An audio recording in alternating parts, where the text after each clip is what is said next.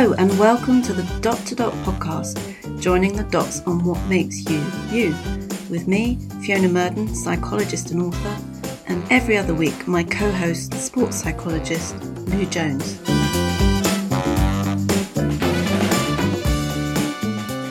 So, this week, I am thrilled to be joined by not only my lovely co host, Lou Jones, yeah, the, the, wonderful Sarah Gorman, um, who we've had on as a, a guest before, but talking more about your life, Sarah. And today we're going to talk about the psychology of exercise. So I am going to let these two wonderful ladies discuss the differences and similarities between the type of people that they work with. What are your thoughts on exercise psychology as opposed to sports psychology? Well, um, massive question. oh, you ask me massive questions. The, um, I think what what I would say is just off the. Ch- I know we we were having a brief chat beforehand, but it was quite interesting because you talk about exercise psychology being about kind of the motivation and the will to engage in exercise to begin with and what is it that actually gets people out of bed and doing any form of exercise whether it be washing the car whether it be going for a walk a run playing recreational hockey just having a laugh whatever it is going down the beach playing frisbee. Um, what is it that gets people doing that versus what is it that motivates people to improve, be better, want to be on the world stage, want to win, want to compete, always want to kind of challenge themselves to be the best that they can be and if that's better than the rest of the world could they win a olympic gold medal for instance? Or whether if it's in a pro game with with golf can they you know go out and win a major? Can they go out and win a grand slam in tennis? Can they compete in in in a, a, World Cup in rugby, that type of thing. What's the difference? And I think there's there's probably more similarities than you would have thought.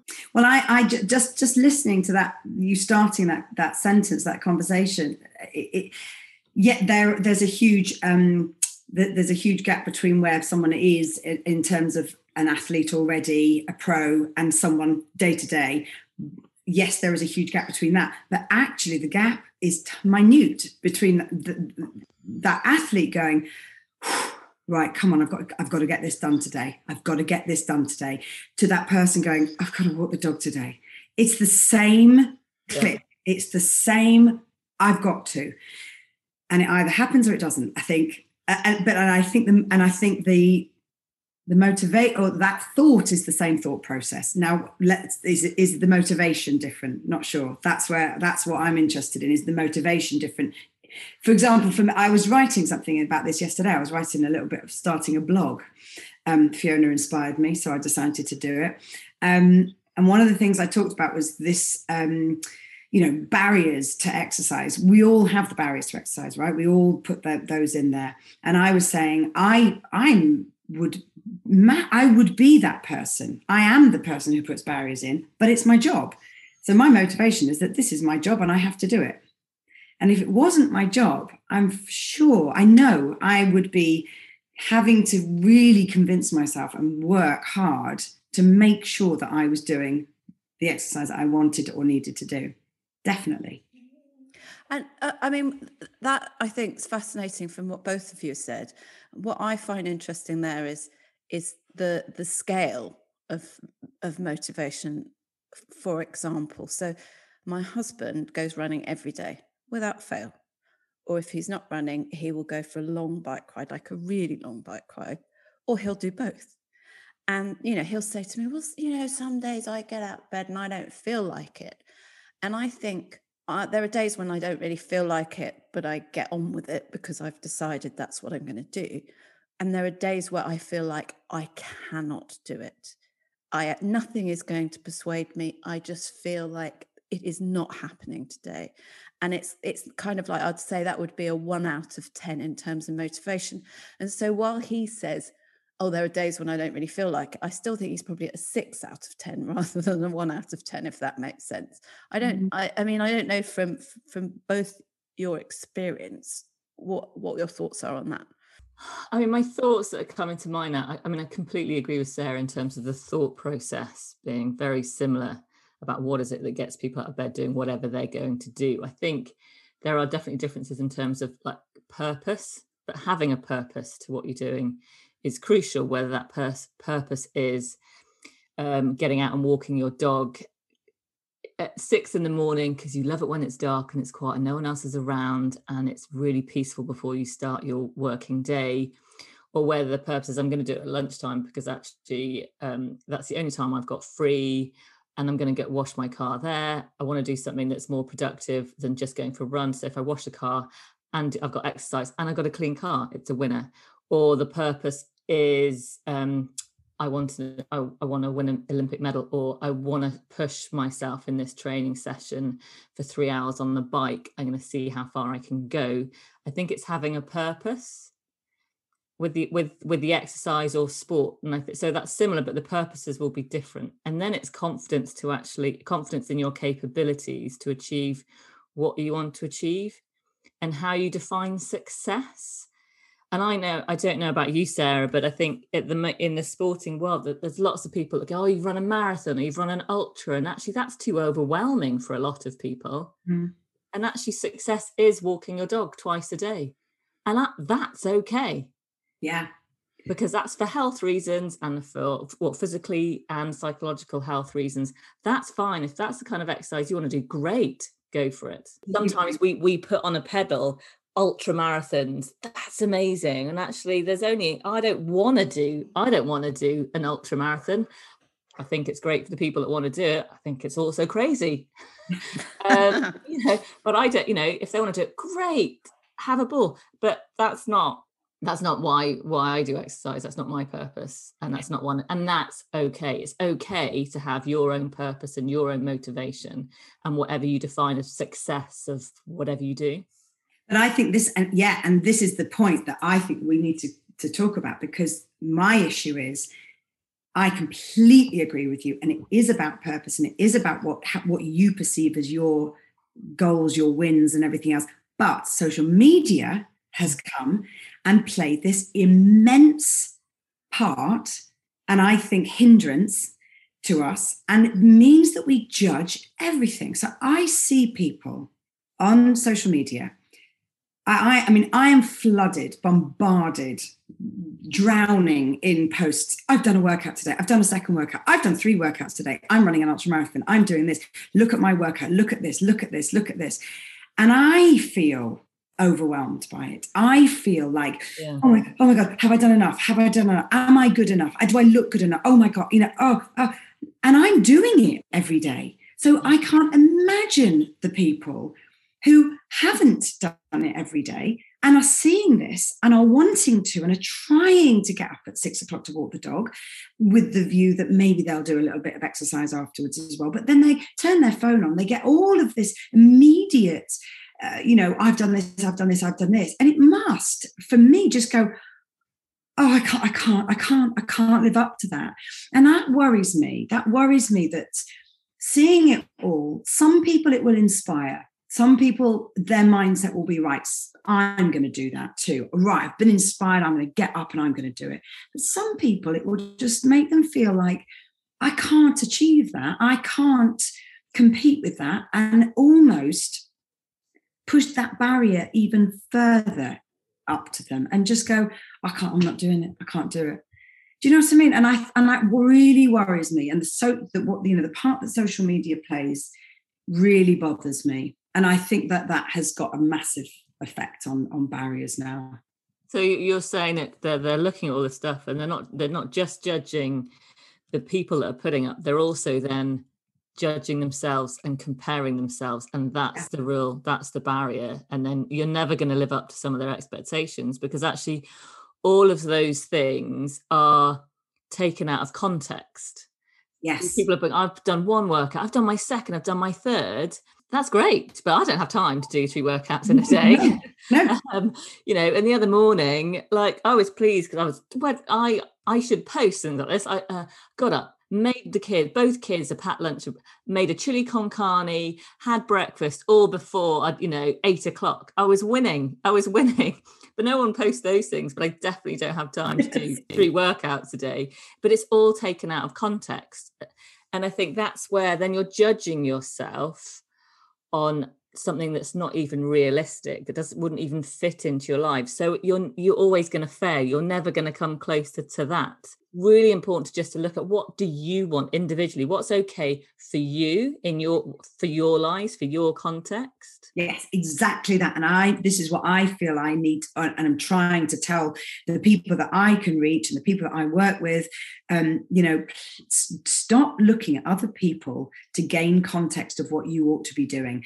You know, be that how many workouts you're doing, how many workouts a week you're doing. I mean, I actually don't think that people should be doing three workouts a week. If you are a normal person, you don't think it's not right for people to have three workouts a day. No, I don't. I don't. And I think, you know, this kind of I've done three is not a not helpful but not healthy um and i think and I, what i was then saying is you know if you are time poor 15 minutes in a morning doing a great HIIT workout if you're technically good and you get it done you've done in 15 minutes. You know you really can work out in a short amount of time um, and not fi- and not feel that you've got to compete against these other people. It's where you are at where are you at where is your body at?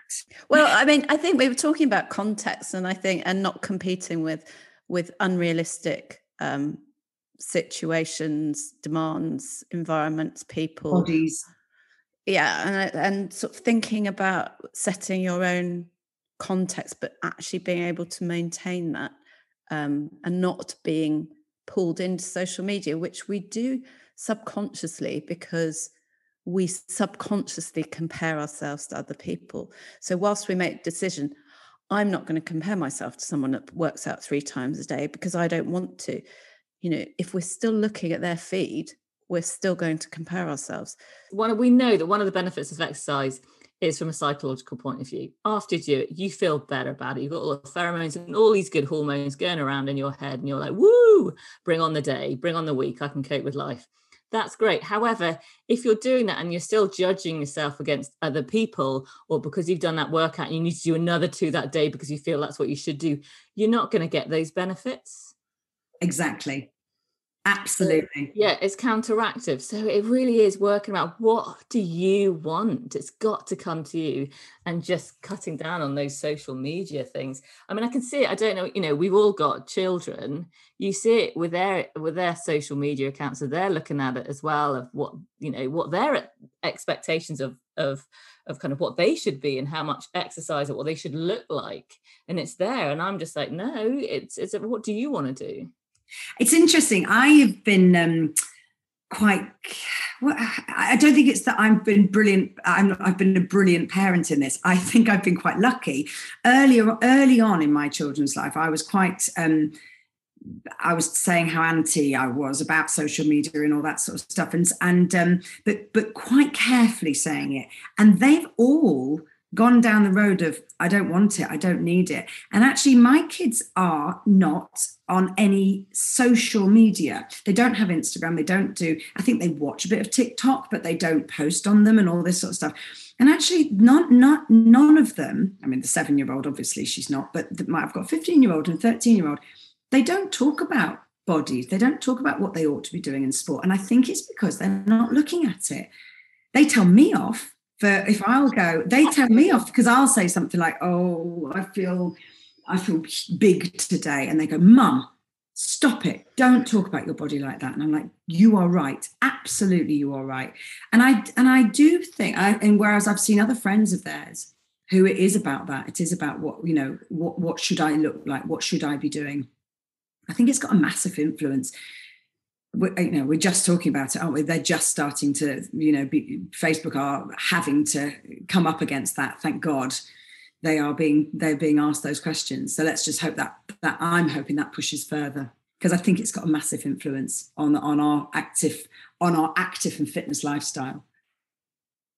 Well it has such a reach and it it infuses into people's lives um, it becomes something that people do while they're even having a conversation with someone in real life is scrolling through social media.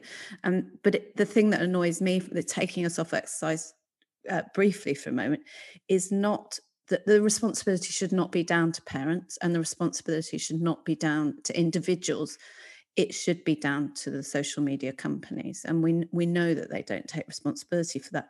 And i've been working with a startup as an advisor and i said look we need to make sure we put compliance and all these things in place.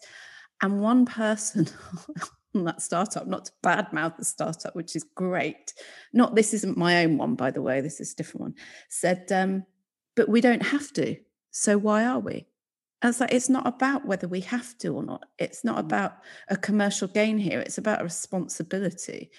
Um, anyway, that's I taking. Do agree, I do agree with that. I do also think that as a parent in this day and age, we have a responsibility to our children to learn how to use social media so it's of benefit rather than a hindrance or or, or has a negative impact. I, and that's hard for us because we never grew up with it ourselves and we're all still learning how it is used and how it goes. So but i do think we have a, a, responsibility to be educated in that. I'm still learning. God i don't know everything about social media at all but i i feel a responsibility to my kids to actually learn how to to use it appropriately. This is a whole nother conversation. I do have a question for Sarah to take us back into yeah. Let's do that. Um, um, is is so so Sarah, what kind of things do you use to support the people you work with in being uh, um, helping their thought patterns to go? Yes, I want to get into exercise.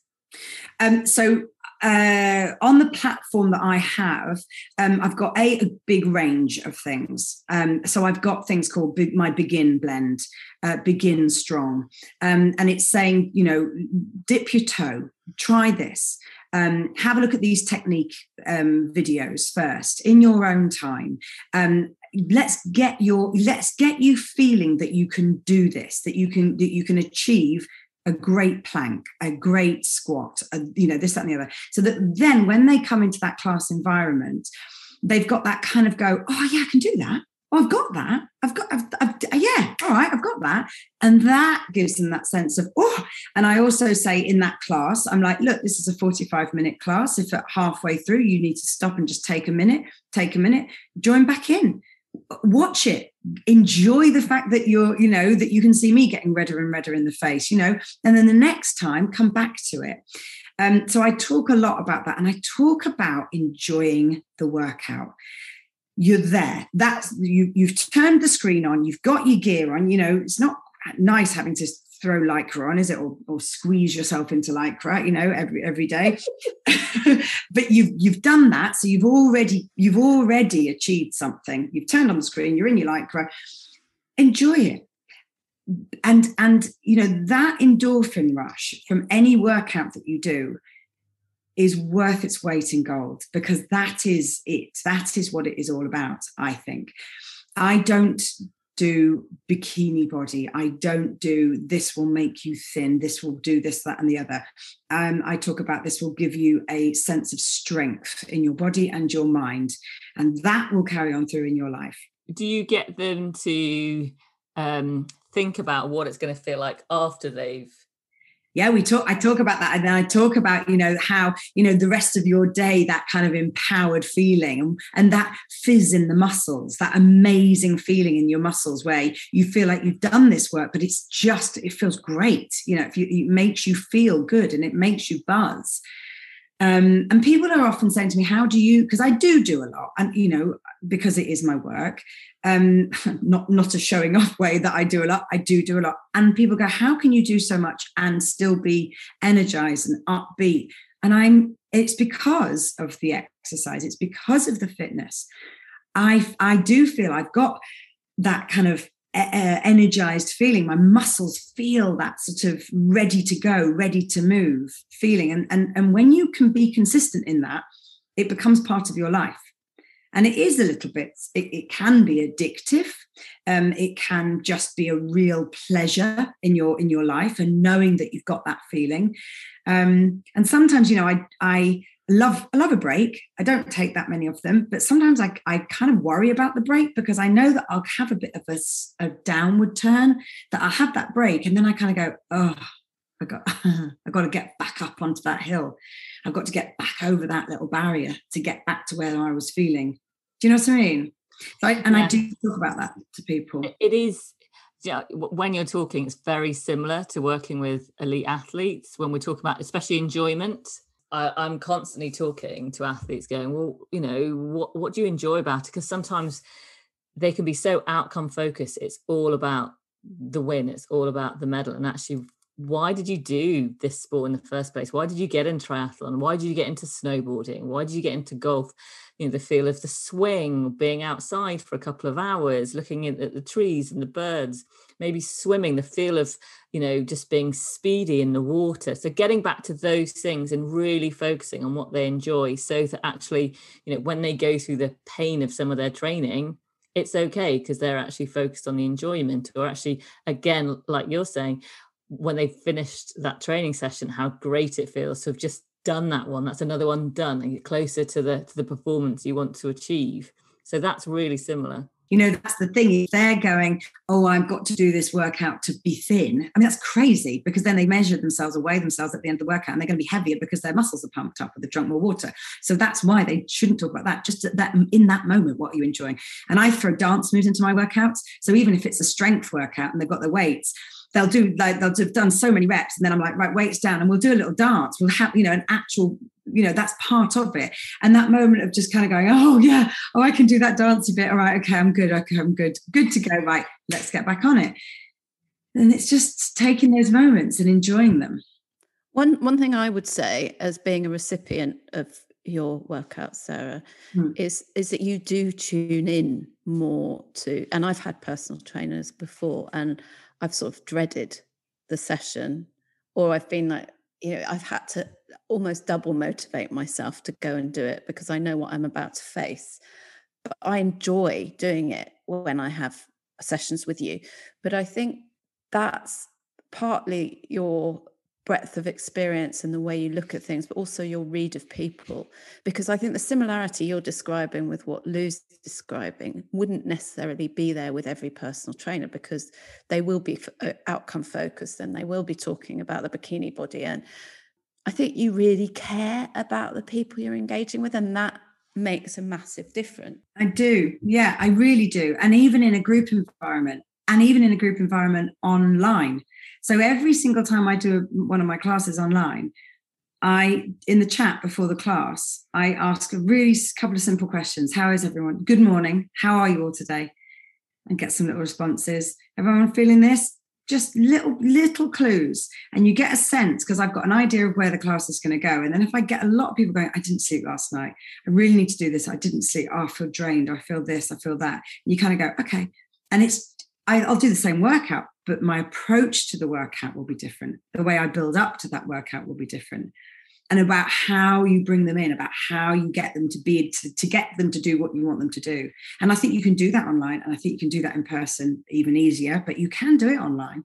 I think you can create that sense of you, we're all in this together. Um, and if you're feeling this, let's build you up. And I think that's that's a, a key, that's key as well. And uh, just to go down the theoretical route, which Lou loves me doing, um, not. Um, well, I don't know. Do you? Yeah, okay, it. you do. You do. Okay. So uh, you know, I was looking up so I could catch up with you guys who are expert in this area. Um, self-determination theory of exercise psychology beforehand and how with that we we're basically fulfilling three basic psychological needs there's the need for comp- competence that need to feel like like you've both talked about you can do it. The need for autonomy so i am choosing to do it which is where i probably have a problem with some personal trainers because you both know i'm quite rebellious and it has to come from me. But everyone has that need for a sense of autonomy is i'm choosing to do this. I'm not being made to do this but then there's also the relatedness. So, in terms of theoretical speak, that's the feeling connected or feeling like you belong. And that's so important because to go to a class, particularly online, it's very hard. But to go to a class and feel like I don't really belong and I shouldn't be here and it feels uncomfortable, of course, it's going to stop you wanting to do it. I think, I mean, I agree with that. I think sometimes people can go, well, I have to do this, isn't a choice. It's like, no, no, it is a choice. And I think sometimes they put the barriers up so they don't have to take responsibility. So yes. I, I think it's always worth as an individual to really focus on uh, why am I doing this? Do I have to? Uh, do I have to do? It? I've got a choice, and that's one of the things that makes us human is the ability to choose things and just make good decisions that suit us and, and in line with our own values as a person. And that's the bit that Sarah's obviously very good at. Is she's not just looking at clients; she's looking at the person first and then the client and that's very similar to how i work you know i've got person first athlete second mm. so if you can connect with the person and understand the person, you're going to understand a bit more about their context, what's going on for them, and then you can approach whatever scenario with them in the best way that's going to help them because you know about that. And that's a that's a skill that helps everybody if you're working in any business to do with people is yeah. actually being being interested in the person if the person understands that you care about them they're going to invest in you as well and that's then you get a good working relationship going on and do you know how many people get that wrong Oh my God, so many, but not just in sport and exercise. Oh, I was I was coaching someone earlier this week and saying to them, look, I know you're mission driven and you you really want to get things right.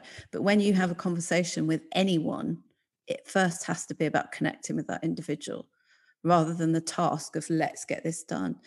Um, and it's so, it sounds so minor and so simple, but it's something that we really easily forget particularly in a work environment and and, and, and, online now like sarah said you can do it online but i think people have really struggled with that and have lost that kind of ad hoc connection that they used to have in the corridors or in the mm-hmm. toilets at work or in the office that's gone and people haven't then reconnected or worked out how to keep those connections going because they haven't seen how or haven't kind of been aware of actually how valuable that connection was pre going online and into lockdown I completely agree. I think it's, you know, I think there is a, um, it's a skill. I don't know if it, I'm one of the things I'm interested in, interested in learning about is whether this is a teachable skill because to read a person, to be able to actually, so I used to be an actor um, before and a performer before I was doing fitness or alongside doing fitness. And I always, you know, one of the main things about acting is um, that, that I remember being taught and that moment of going, oh, God, yeah. In order to act well, you have to listen to the person that you are acting against, right? So they say a line. If you actually listen to that person, you respond. You've learned a line, right? But you respond because you've learned, you've listened, not because you've learned the response. Okay. And therefore you respond in a way that is absolutely authentic and truthful. Yeah that is the cat and you and look at them you see them and you hear them and you respond to them and i think that is the key in every, in, in in a work in working with other people yes you've got a screen in front of you or the person is in front of you but do you actually see them? Are you reading them? Are you listening to them? And i think if you can learn or if i you know because i want to teach people to train but i don't just want to teach them my method. Anyone can learn a method. Anyone can learn to teach a move or to teach a section of moves. It's learning how to invest in a person, how to read a person, how to listen to them, how to see them, and then how to get them to do the best that they can do to get what you want to get out of them. And I think that's really interesting. I, and I'd love to, because I that's what I inevitably or eventually want to do is train trainers, is train instructors, but that in that way. I mean, from that perspective, I'm I'm super hyper interested in it from the role modeling, um, using role modeling in the context that I do, which is we, we learn from other people rather mm. than role modeling in the putting on a pedestal perspective. But we learn empathy through tuning into other people and we develop empathy throughout life. Um, but we can also shut that down because of task. Um, yeah, there's loads of evidence to, to say that. And so those things are human, they're natural, but we have huge number of barriers in the way because of life to stop us from developing those things and there are there's a lot of evidence that empathic skills are declining in the population mm. so any me- and i've got lots of different mechanisms i can share with you sarah and i'm sure lou has too but um, for for just tuning into these things that make us human and that add back what we in the natural environment our ancestors would have been learning and just adapting to constantly i mean my my thoughts on that i have a belief that everything and anything's teachable mm. but it depends on who you're teaching and what their their n- nature nurture is. So, so for example, um, there'll they'll be on a continuum some people who are highly talented to kick a ball, right? Some people who c- could try 10 times and not be able to kick a ball because mm. that's just how they're made. And I think this this kind of suits every scenario and every skill. You've just got to find out where on that continuum is the starting point, and therefore how much of a push down or like teaching they've got. I think there's also something about the will to learn as well. Uh, I mean, that's yeah. massive. Yes. Yeah. And yeah, again, that's, that's, on the continuum too, right? How open you are to that learning, how yeah. open you are. Yeah, no, absolutely. And how much you know that you don't know things. But I think that openness to learning is critical. And I've I've been in the past, I've been partnered with someone I have to coach. They have to be coached by me and it just doesn't work. You can you can start unpacking it and get to a better place but with any particularly with skills that involve emotional intelligence in effect you have to want to develop them. But mm. i've also seen amazing results where people have realized you know what? I'm i've got a first from cambridge. I've i've you know i've got a harvard um, mba but and I'm a great leader, but I lack the people skills, so I'm never going to go any further and have put in time and effort. It doesn't happen overnight, but you can develop those skills if you want to. I guess that's uh, I mean, just thinking about kind of Sarah's business in the in, yeah. the, in the exercise realm and your your comment about the people that you have to coach. I mean, I have similar. Like I, I I'm a private consultant, but I also work uh, as in an employed part as well. And in my I know that I, I actually make more of an impact in my private consultancy because they come to me because they want to be better and they, they're happy to pay for that. Whereas in my Sport Wales employed work, like you, Fee, I have athletes that just get sent to me because they, they need to speak to the sports psychologist. And that's the last thing they want to do is being I, sent to me. I'm it, not going to do anything. I won't take them on anymore as clients, but that's what you, you know. It's that it's that will. It's but it's it's it's also then the environment around as well. How do you set the environment to the point where they are okay? They go, actually, I think I need to talk to Fee or I need to speak to Lou, or actually, I really need Sarah's support in this. So it's it's it's creating environments around people so that they're learning kind of their strengths and weaknesses and where they're okay, and then being able to ask for help. And that comes to one point I I I thought about uh, Lou. I totally agree with you, but I'm thinking with one thing I've observed with Sarah is as uh, what are you smiling like that for? What are you up to? I, some, some... I, I, was just loving the validation that you agreed with me while you're going to go off to on another point. I was just yeah, okay. So so I should have dwelt on your point a bit longer. No, no, you didn't. But I was I having back because you were going off, and then you thought I haven't validated Lou's point, so you did, and then you carried on. That's what I was I was grinning about, mm, and Sarah saw it as well. Low low levels of emotional intelligence there, thrown in at the wrong point because. Uh, actually, do you know what it? Do you know what it shows that? Um, who is it? uh, Tania Tania Singer, I think it is a, a, neuroscientist, has shown that when we get focused on task, our levels of empathy just immediately decrease. So even if you're someone who's empathic, your empathy levels are going to decrease. Decrease. So there's a there's a message there that even if you're empathic, you have to have mechanisms in place to remind yourself to come back to that when you're focused on task. I was focused on task and I had something I wanted to say. Um, and I'm re- I know it's going to be brilliant. well, God, no pressure now. Um, no, it was the intrinsic extrinsic motivation. So we know that extrinsic motivation is someone else getting us to do something. So you can go to personal trainer and they make you do something. What I think you do, Sarah, is you leverage that extrinsic motivation, but by understanding the individual, you harness the intrinsic motivation, which means that person is then motivated to go away and do stuff themselves. And it's it's a very small difference, but I think it comes to everything we've talked about. Uh, yes, I uh, yes, I think it's um, it, it is about getting it is about getting them to to continue once you're not there, to make them be the be the anchor to wanting to do it. Um, and to and to do you know what the other thing is about wanting people always say that they want to please me.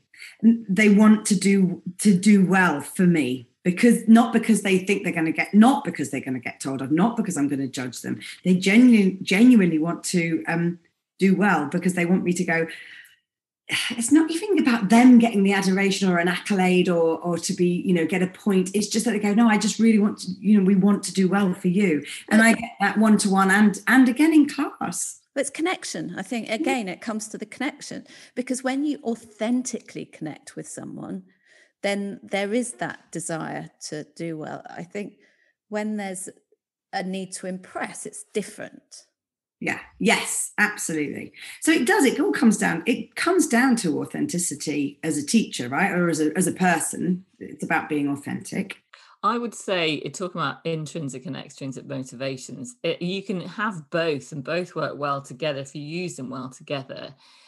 The risk is when you just have extrinsic without in, intrinsic, and that leads to burnout, dropout, lack mm-hmm. of confidence, lack of motivation, you stopping doing what you do.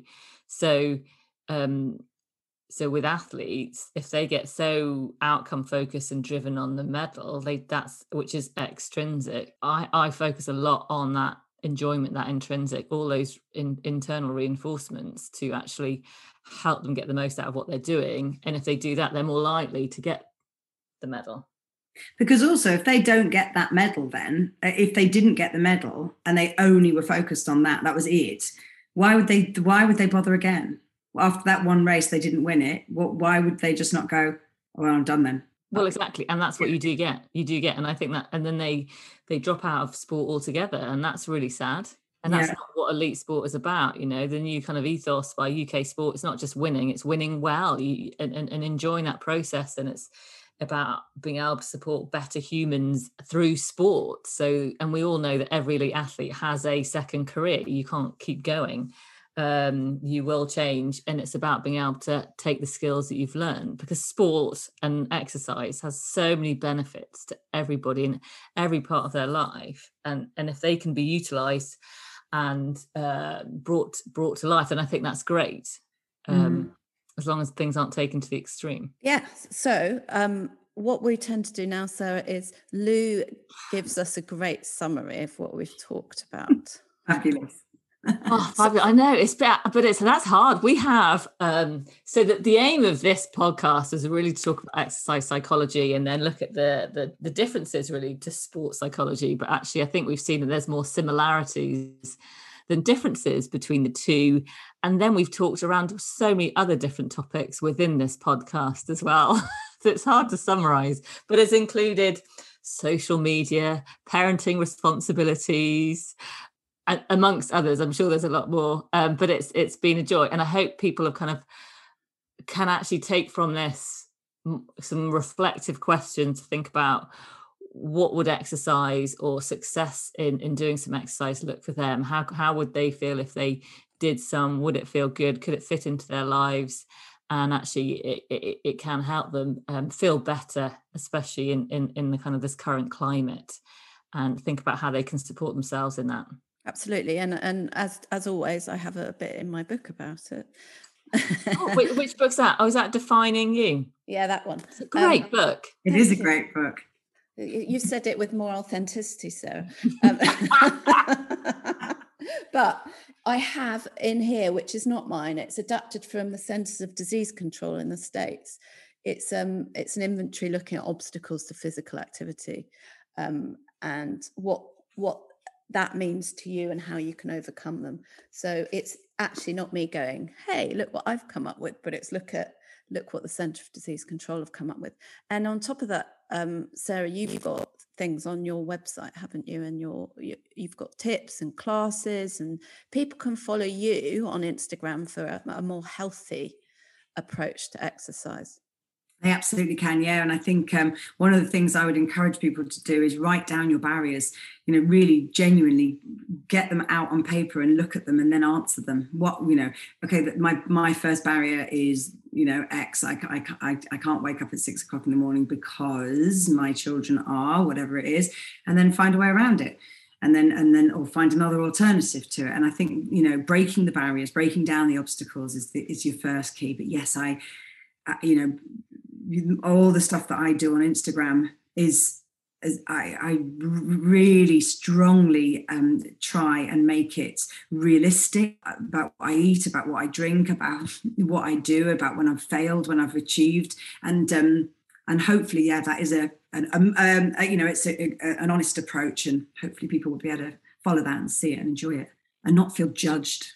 Well, I must say, I never feel judged by you, whether it's as having a chat as a, a friend or whether it's having a session with you, and I think that's really important because that level of social acceptance plays a massive part in our psyche that we're not always consciously aware of, but that drives a lot of our behavior. So thank you, ladies. Apologies, Lou, for going off at tangents and then realizing I enjoy the tangents. yeah. um, apologies for my lack of empathy in that situation. Thank you so much, everyone, for listening. Thank you to two wonderful ladies who I've enjoyed sharing time with. And I hope everyone has enjoyed listening. Thanks, Fee. See you, Sarah. Thank you. Bye, Lou. Bye, Fee.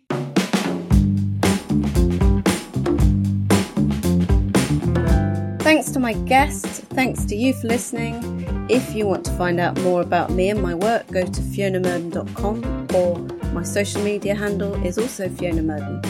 If you enjoyed this, please do subscribe, review, and tell your friends. It would be a massive help. But for now, goodbye, and I hope you have a great week.